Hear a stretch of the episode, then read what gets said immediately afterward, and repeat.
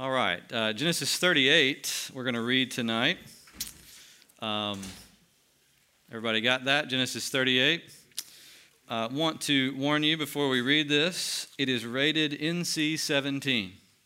Remember that? NC 17, it's worse than R. Everybody ready? Are you okay with that?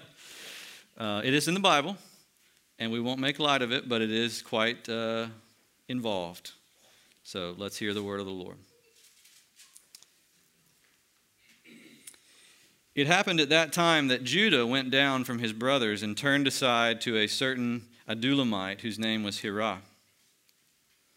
There Judah saw the daughter of a certain Canaanite whose name was Shua. He took her and went into her, and she conceived and bore a son, and she called his name Onan. Or, excuse me, he called his name Ur. She conceived again and bore a son, and she called his name Onan. Yet again she bore a son, and she called his name Shelah. Judah was in Chazib when she bore him.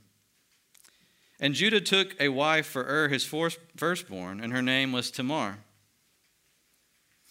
But Ur, Judah's firstborn, was wicked in the sight of the Lord, and the Lord put him to death. Then Judah said to Onan, Go into your brother's wife and perform the duty of a brother in law to her, and raise up offspring for your brother. But Onan knew that the offspring would not be his. So whenever he went into his brother's wife, he would waste the semen on the ground, so as not to give offspring to his brother. And what he did was wicked in the sight of the Lord, and he put him to death also. Then Judah said to Tamar, his daughter in law, Remain a widow in your father's house till Shelah my son grows up. For he feared that he would die like his brothers. So Tamar went and remained in her father's house. In the course of time, the wife of Judah, Shua's daughter, died. When Judah was comforted, he went up to Timnah to his sheep shearers, he and his friend Hirah the Adullamite. And when Tamar was told, Your father in law is going up to Timnah to shear his sheep, she took off her widow's garments and covered herself with a veil, wrapping herself up, and sat at the entrance of Anaim, which is on the road to Timnah. For she saw that Shelah was grown up, and she had not been given to him in marriage. When Judas saw her, he thought she was a prostitute, for she had covered her face. He turned to her at the roadside and said, Come, let me come in to you. For he did not know that she was his daughter in law. She said, What will you give me that you may come in to me? He answered, I will send you a young goat from the flock. And she said, If you give me a pledge until you send it, he said, What pledge shall I give you? She replied, Your signet and your cord and your staff that is in your hand. So he gave them to her and went into her, and she conceived by him. Then she arose and went her way. Taking off her veil, she put on the garments of her widowhood. When Judah sent the young goat by his friend the Adullamite to take the pledge back from the woman's hand, he did not find her. And he asked the men of the place, Where is the cult prostitute who was at Anaim by the roadside?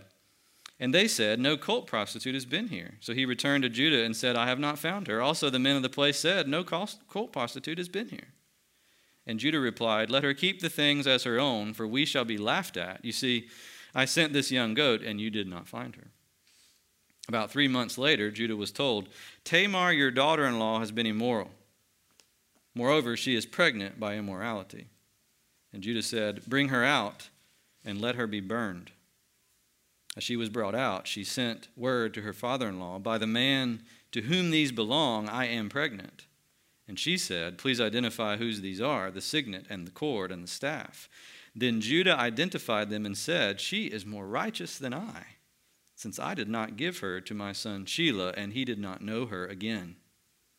When the time of her labor came, there were twins in her womb. And when she was in labor, one put out a hand, and the midwife took and tied a scarlet thread on his hand, saying, This one came out first. But as he drew back his hand, behold, his brother came out.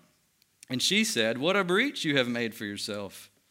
Therefore his name was called Perez. Afterward, his brother came out with a scarlet thread on his hand, and his name was called Zerah. God's word. Okay, so there's a lot here to deal with. First of all, I want you to think about it this way. This is the story that Moses chooses to interrupt Joseph's story with. We got to think about why that might be, okay? Uh, at home, when you were a kid, did you ever have a wall at your house? Maybe you have one now that had all the family portraits on it. Ever have that wall? Uh, we had that wall when I was a kid. It was the hallway between my brother and I's room. The whole wall, both sides actually, were filled with various portraits of the family members uh, from the time we were babies all the way up.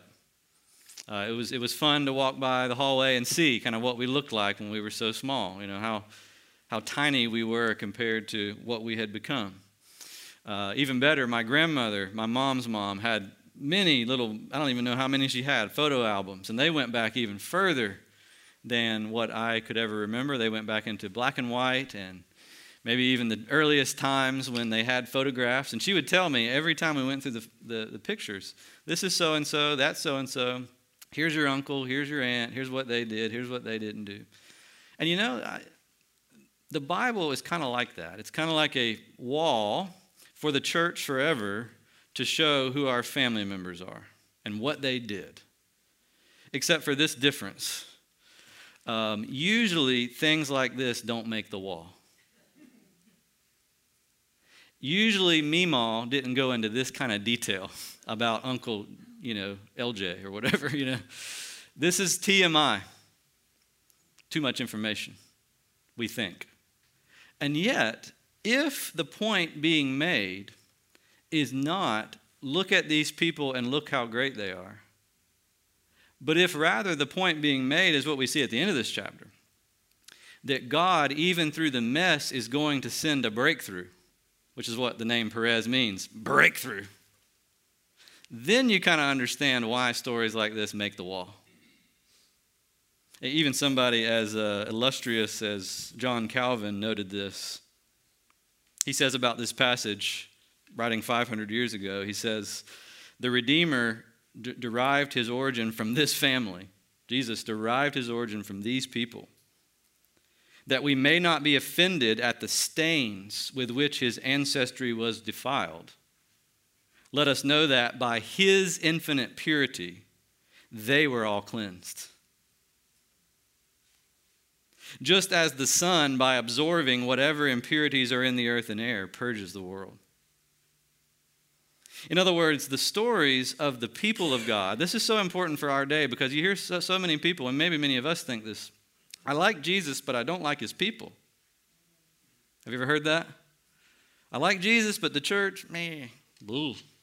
Those people are hypocrites. Those people are terrible. Well, listen to this it's not God's people that stain God, it's God that purifies his people by the connection. Our connection to God as sinners, corrupt people, does not stain Jesus. Jesus purifies the stain. It goes the other way. Now, of course, He took our impurities, He took our stains, but He did so so that He might die for them, so that His purity might be communicated to us. And so, Judah, Tamar, all the rest of them, Onan, Ur, this is a crazy mess of corruption in this family. And yet, God is showing us through the corruption about how His grace works. So that's what we're going to talk about. Just two simple things. You can see it in the bulletin. First of all, we're going to see the human corruption in the family. Talk about that a little bit, as uncomfortable as the corruption is. And then we're going to talk about God's grace at work within this family. We'll learn some things about us as well. First of all, the corruption in the family. What exactly is going on in this family? Why does Moses interrupt Joseph's story to tell us about Judah? Well, there's two reasons for that. Uh, one, Judah actually um, ends up being a star of the story by the end. And I'll give you a little spoiler alert. By the end of the book of Genesis, Judah is the one among all the brothers who will stand up for Benjamin and his father Jacob and do what is right. So, what you're kind of starting to see in this story is, is the process in which God took Judah, the corrupt man, and humbled him to become the honorable man that he would later become. That's one reason. Another reason is this Judah becomes a major player in the whole Bible. As out of Judah's family comes David. And guess who? Jesus Christ. In particular, this story is mentioned in both David's genealogy and in the genealogies of Jesus, both in Matthew and Luke. It specifically mentions the thing about Judah and Tamar. That's why Moses wants to pause it here. He recognizes, even at his early age, at this early stage of his point in Revelation, that Judah was an important figure and was going to end up being even more important. Therefore, we got to stop and talk about the corruption that Judah once had that God would, by grace, fix. Now, the corruption that he has and the corruption that his whole family has is really a corruption of sin. That's obvious to say, that, that sin is at the heart of the corruption. But maybe we need to stop there and just take account of that. Uh, there was a psychiatrist named Karl Menninger. Have you ever heard of him? American psychiatrist. Uh, actually, he was one of the pioneers of psychiatry in the United States. Wrote many books, was a, was a professor at some university, I think, in the Midwest.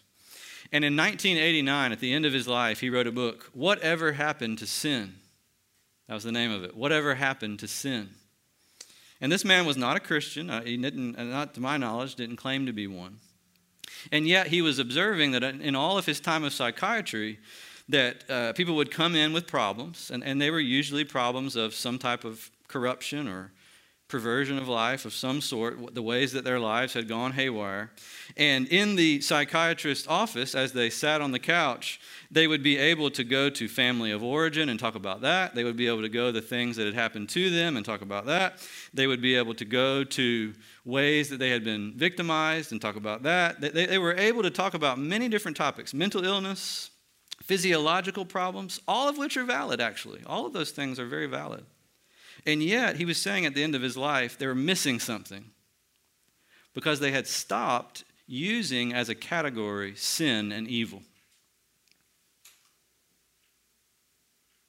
For Karl Menninger, sin was a necessary part of the diagnostic when it came to human beings. Sin being defined in his mind as a violation of a moral standard bigger than the person. We know as Christians it's even defined greater than that. It's a violation of God's character, a moral standard that gets its transcendence from the God who is transcendent, the God who gave that moral character to human beings, wrote it on their heart, and gave it to them both in tablets of stone and in Christ through the Holy Spirit written on the heart. Sin matters. The way we think about it, the way we diagnose ourselves has to at some point come down to how do I how do I relate to my maker? If all I can talk about is the horizontal, I'm never going to fully understand me. As helpful as the horizontal is, and I've benefited myself from thinking about the horizontal, there's a lot of stuff there. But there is something that is inescapable about the vertical. And we see this playing out in the story right from verse 1. Look at verse 1. A telling observation about Judah and how all this came about. What does it say in verse 1? Somebody read it.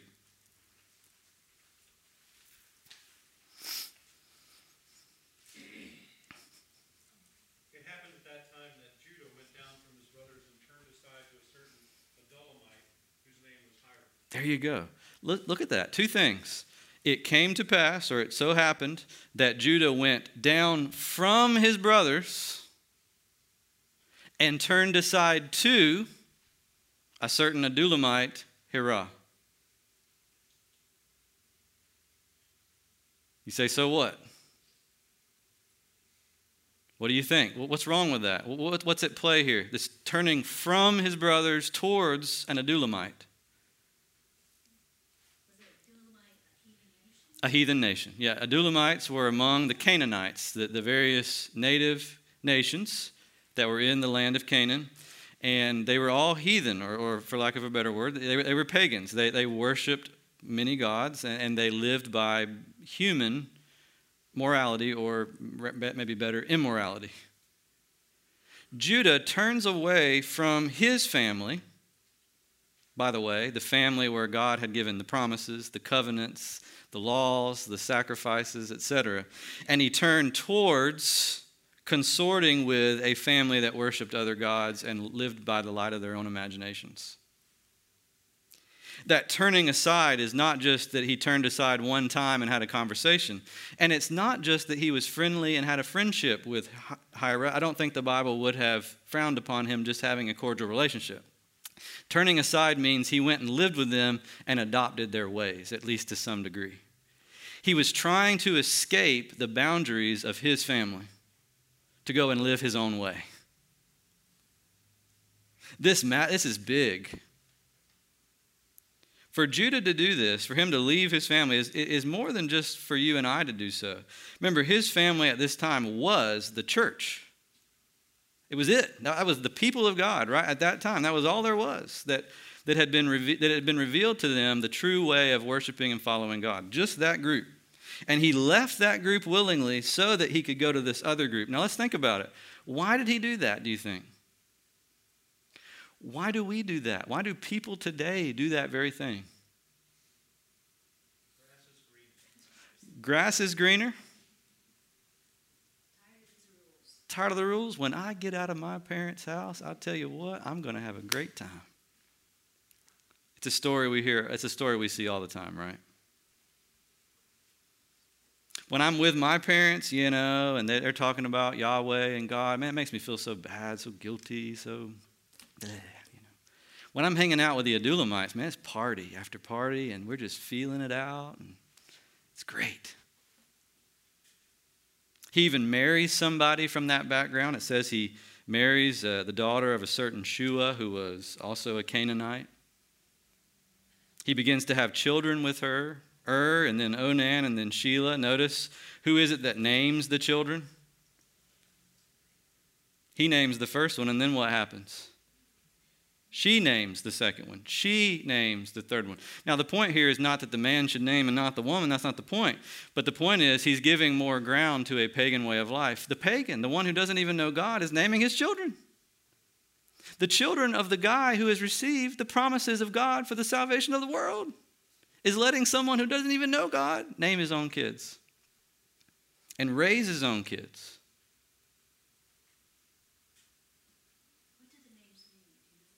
I don't know. It's a good question. They're probably, they're not Hebrew in origin. So they're, they're some type of Canaanite type word, and I'm not sure. I don't know. I'm not up on my Canaanite. And I don't have any footnotes to help me here. So we don't know what they were. Bob. Okay. Okay. wow. Okay. It, it, Bob, it's getting rougher and rougher every week. It really is. That's good.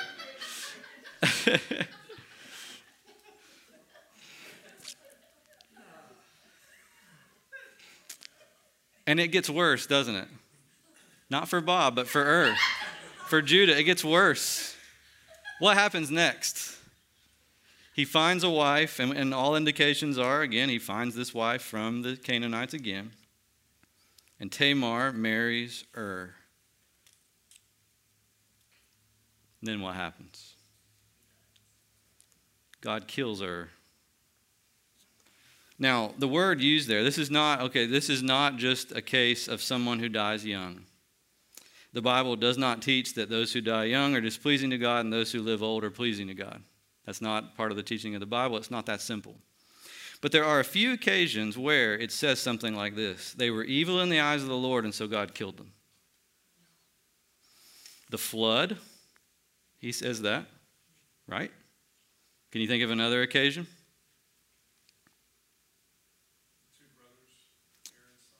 Aaron's sons, they were evil in the eyes of the Lord. God struck them dead. Um, we're only to think this is the case when God tells us it's the case because it's too much to speculate why someone dies young. You can't go into that. that. That's beyond, that's above our pay grade. But when the Lord God says, hey, this is why I killed him, like he does from time to time in the Bible, that's important. And if we're going to judge by the flood, and if we're going to judge by another place that's used, by the way, is Sodom and Gomorrah, the same phrase is used. If we're going to judge by that, Ur must have been a bad dude like really, really bad. It seems like you know, maybe he only had gotten past the betrothal stage, maybe he had gotten fully married, but just so. Nevertheless, they had not been able to conceive a child yet by the time he was put to death. And so Judah did something that was customary during the, in the ancient Near Eastern culture. The Bible does talk about this later in Deuteronomy. Uh, I would say it's never said as if this is God's ideal for people, but it is regulated by Moses' law. And here's the custom when a brother is married to a woman and the brother dies, especially if it's the older brother, and the brother dies before he's able to bear a child with her, it's the duty of somebody else in the family to marry that woman and to raise up children in the name of the older brother. That was an ancient Near Eastern custom, not just in Israel, but in everywhere. And uh, clearly, they thought differently about marriage, children, and all that than we do, because that, that sounds weird to us, and probably rightfully so. But to them, it didn't sound weird because, in their minds, marriage, especially among, for the oldest son, was really about inheritance. It was about passing on the family line. And if the older brother dies before he can do that, then somebody's got to step up. The book of Ruth actually has a great example of this, a beautiful example, which the women are studying this week, uh, where this whole idea of a kinsman redeemer is this very idea. Somebody in the family would need to step up to bear children for uh, the family, you know, if, if the older brother is unable to do it. Um, and in this case, Judah basically just gives the instruction Onan, go do it. That's what you're supposed to do. You don't need to find another woman, marry this woman. He does. And then Onan does something that is also wicked in the eyes of God. One writer puts it this way Onan shows an attitude of gratification without responsibility.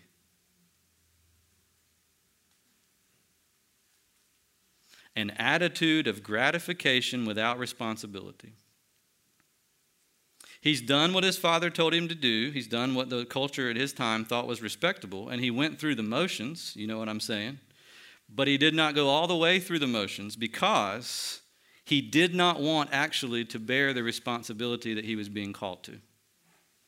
Now, there's a lot we could say here if we wanted to stop and talk about reproduction and about God's view of those things. I think there's a lot of implications in this story for that. Uh, let me just say one thing Sex is not a sport. In the Bible, it does not presented as a sport for kicks. It's presented as something that is good and pleasurable within marriage, but it's something that always carries with it responsibilities. And you can't really separate the responsibilities from the pleasure and get away with it. That's all I'll say about that. We, we could go into a whole thing if you wanted, maybe some other time. Onan did not want the responsibilities. Have you ever heard about that? Do we have that problem today? People treating sex and other things as if it were about gratification, divorced from responsibility. Yeah. I would say that's kind of won the day, actually. That, that is most people's view of what sexuality is about.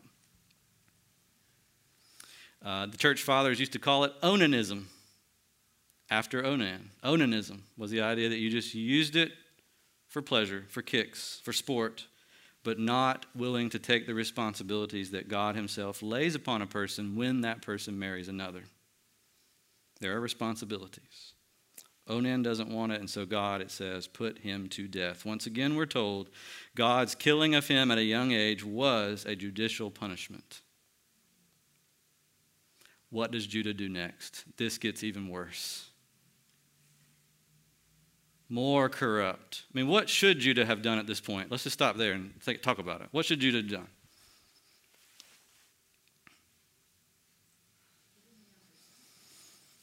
Okay, try again. Shelah?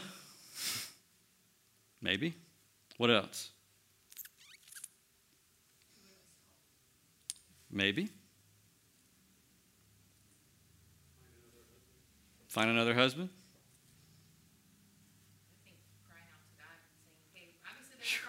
Yeah, okay, let's start there, right? I, I, think all those things are good, but let's start there. God, okay, wow, you've killed two of my sons. And I think there's probably a reason to believe Judah was not in the dark as to why. Okay, it wasn't just, oh man, a tragedy. This was, he knew. There was no, it was probably however they died, he knew. It was like Ananias and Sapphira. God struck him. And he would have known it. And yet there is no mention here of Judah saying, Lord, I've, I've strayed. I left my father's house and I've went off to all this foolishness and look at what it's, it's brought to my life. I'm so sorry. How can I re- correct it? We don't see that at all. We don't see Judah thinking about his own sin. And we don't see him trying to find a solution for Tamar, which could have been all the ones y'all mentioned. It could also have been, hey, Tamar, it's just clearly not going to work with my family. You are released from the bond here, and you can go and find another life, which could have been done, but he chose not to do that. What did he do? Send her home, but not just home free. Send her home with the obligation that he would preserve his youngest son for her, with actually no intention of doing that. Isn't that what the text says? He sent her to her house. He, she, he said, Just save yourself because my son Shelah will be yours and I'll make all this right. And it says in the back of his mind, he was never going to give Shelah to her because he was afraid that he might die too. Which shows that Judah, instead of looking inwardly when this stuff was happening and saying, What did I do wrong? What did he do? he blamed Tamar. It's like he was thinking, you know, Tamar, woo, you got a bad track record. Men die quickly after they're married to you. I'm not giving you another son, and actually, I'm going to try to save other men from you by like keeping you bound up in this contract with me and my family. And the fact is, it had nothing to do with Tamar. The story will show Tamar, while not perfect by any means, Tamar, as Judah will later confess, was more righteous than Judah. And yet she got blamed for it. And she got trapped in this, well, dead end. In the laws of that time, uh, a betrothal to marriage was as legal as the marriage itself. She is now betrothed to a husband she's never going to get.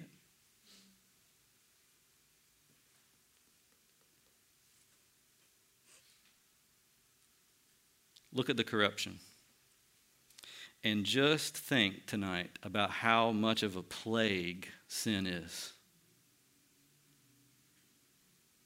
It is not a small thing. It starts small, turning aside, trying to get as far as we can away from what stings our conscience, avoiding the means of grace where I'm going to get convicted of my sins. It just starts in those subtle ways. Before we know it, we are completely entrapped in a swirl of wickedness. And probably what's worse is we're entrapped in a swirl of wickedness of our own making, and we can't even see it's of our own making. It's Tamar's fault.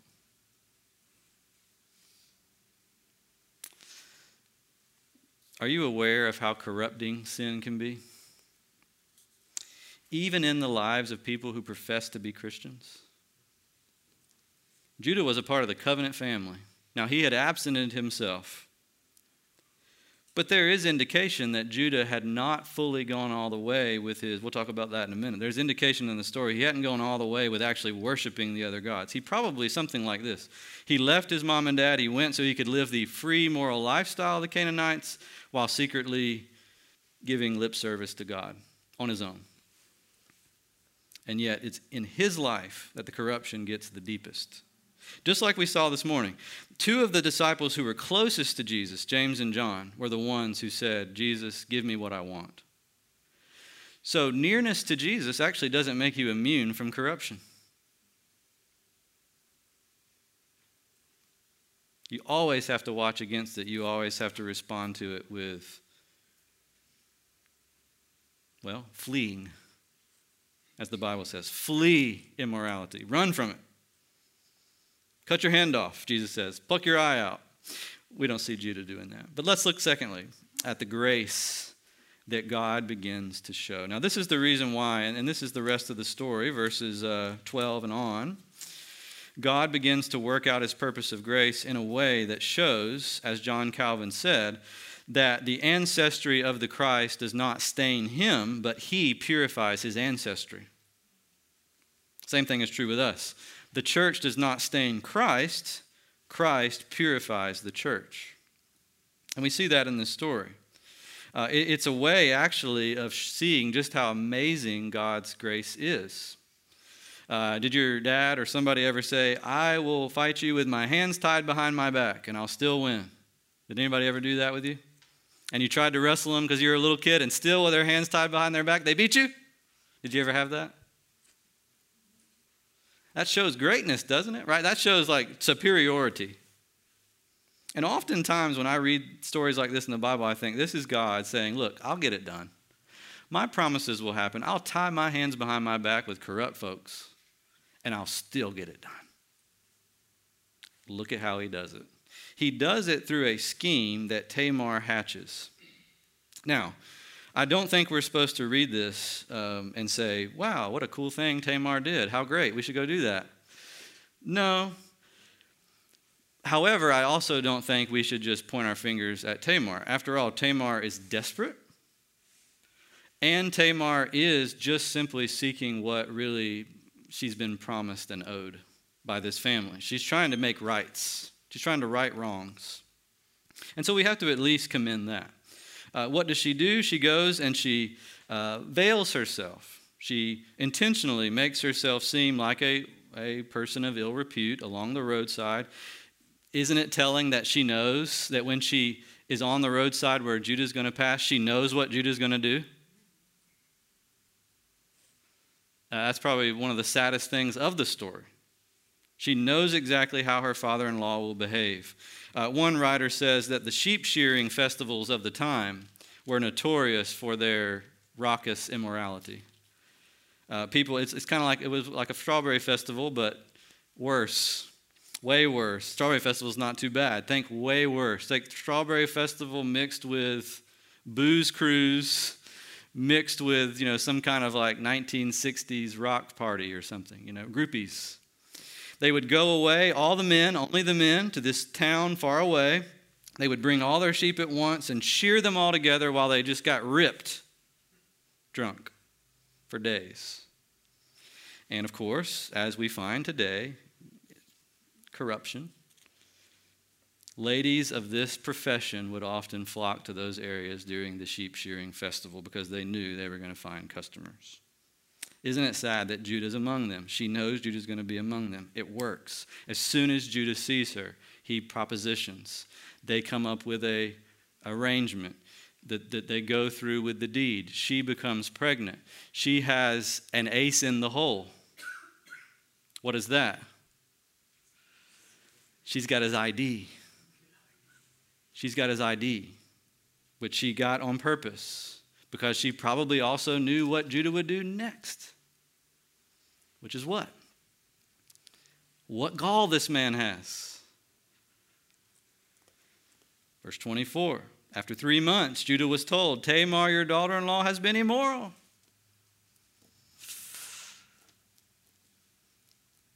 Can you imagine Judah? Oh, tear my clothes. She's been immoral. What am I going to do? Mr. Immoral himself. What does he say? Bring her out. This, this shows you that his arrangement with her was more than just talk. It was an actual legal arrangement because he still felt like he had a legal right to say, She's my daughter in law and she has done immorality, therefore she deserves a punishment. It's crazy. As she comes out, the ace, the ID badge is shown and Judah is finally humiliated, possibly humbled. Do you know there's a difference between those two things? Humiliation and humility? What's the difference? What Ed said. What Ed said. that was humiliation? okay. Yeah. yeah, yeah, that's right, yeah. Yeah, yeah it made, it made the recording. So, yeah. well, what's humiliation versus humility? Clint? It's happening to me. Humility is me being humble. Humil- humiliation is I don't want it, but it, I'm nevertheless here. I am caught kind of red-handed, and here's my ID badge, and oof. That's what happens to Judah. Now, indications show in later stories, as I said, that this really did have an effect on his heart. Um, in fact, there's one indication here just in this story. He did not know her again. He treated her with dignity, respect. He didn't use her. He brought her back in, and, and he ended up raising these two boys. Far better, actually, than he had raised the other three. In fact, it's through these two boys that not only justice gets done for Tamar, which is important. Every time there's corruption, there needs to be justice. But also, every time there's corruption, if people are going to live, there needs to be grace, there needs to be redemption. And these two boys become the source of redemption for this family. Did, can you believe it? Perez. What a strange way to be born, by the way, just as a side note. The second twin who came out first.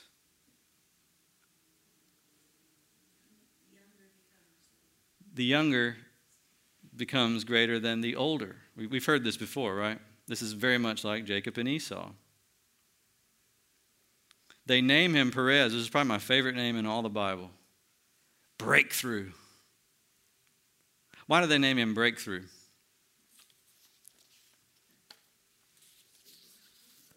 He broke through. yeah. Here comes the hand, and then whoop, nope, another baby. Yeah. He broke through literally at the time of birth. But also, his name kind of means something for the future. This boy represents a breakthrough in Judah's line.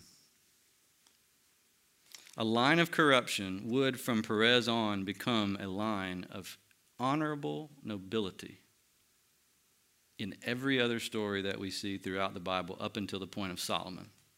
And then it goes south again. And then, of course, you get the birth of Jesus Christ. But up through Solomon, when we read about Judah and his family, we read about noble, God fearing, grace based men and women. Let's just rehearse a few of those things, all right? Mark, go ahead. Absolutely.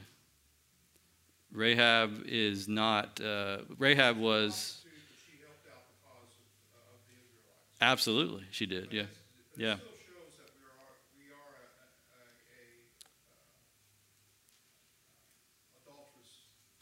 Indeed, yeah, yeah. So, yeah, I don't mean to say by that Judah became sinless.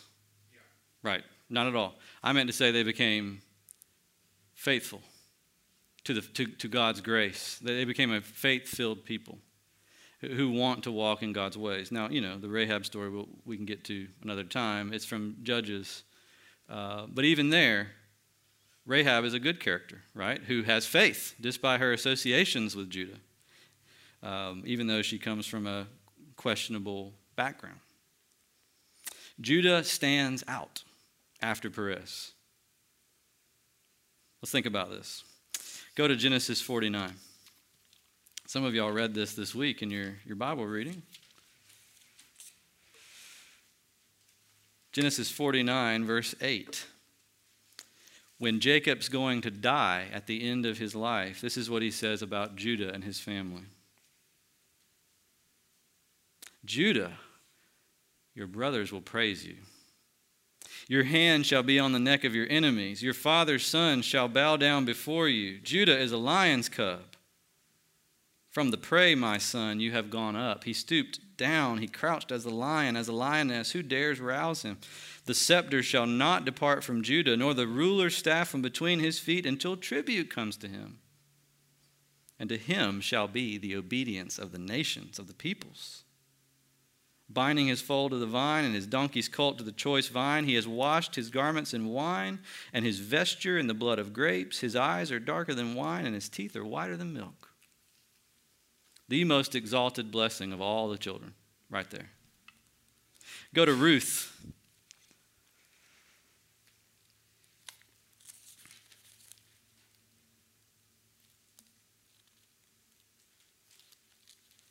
Joshua Judges, Ruth. Ruth and go to chapter 4.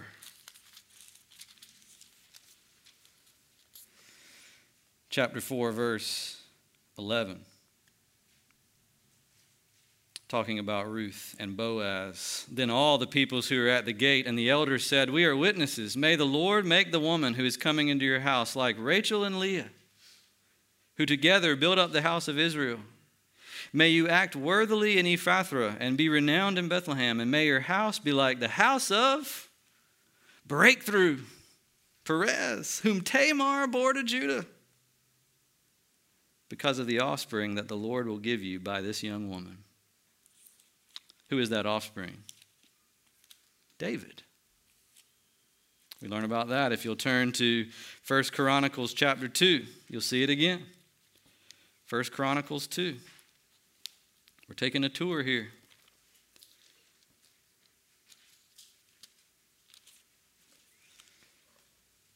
Look at the very beginning of chapter 2. These are the sons of Israel Reuben, Simeon, Levi, Judah, Issachar, Zebulun, Dan, Joseph, Benjamin, Naphtali, Gad, and Asher. The sons of Judah, Ur, Onan, and Shelah.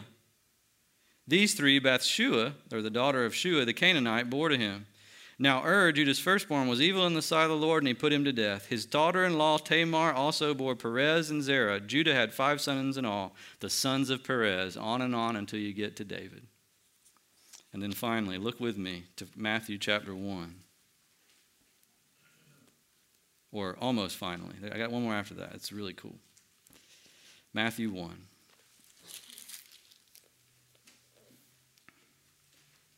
Chat, uh, verse 2 this is or verse 1 the genealogy of jesus christ the son of david abraham was the father of isaac isaac of jacob jacob of judah and his brothers and judah the father of perez and zerah by tamar and Perez, the father of Hezron, and Hezron of Ram, and Ram of Amminadab, all the way down to David, all the way down, verse 16, to Joseph, the husband of Mary, of whom Jesus was born, who is called Christ.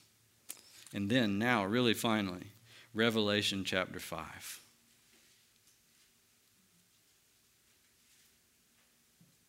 And this is where the breakthrough is traced all the way to its end. You may know that the, the scene in Revelation 5 is the throne of God, and all the angels are there worshiping, and a scroll is presented, and that scroll is a symbol of God's plan to save humanity. That's what's written on the scroll, but the scroll is sealed up. Listen to what it says. Then I saw in the right hand of him who was seated on the throne a scroll written on within and on the back, sealed with seven seals. And I saw a mighty angel proclaiming with a loud voice, Who is worthy to open the scroll and break its seals. In other words, who can make God's plan to save the world happen? Who can break through? And no one in heaven or on earth or under the earth was able to open the scroll or look into it. No one. No one in the whole family. No one in the whole church. And I began to weep loudly, John said, because no one was found worthy to open the scroll, look into it. And one of the elders said to me, Weep no more. Behold, the lion of the tribe of Judah, the root of David, has conquered so that he can open the scroll and its seven seals.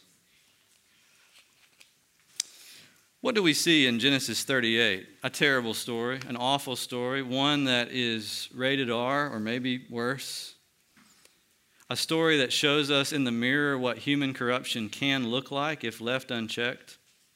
One that should make us awfully careful playing around with sin. It is, it is dangerous to play with.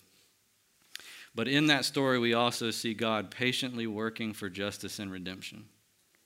And even through crazy schemes, God is able to make a breakthrough. That breakthrough starts small, just a son born of Tamar. But eventually, that breakthrough would break out into the one who is able to fully open the scroll and finally bring about the plan of God redeeming a sinful humanity.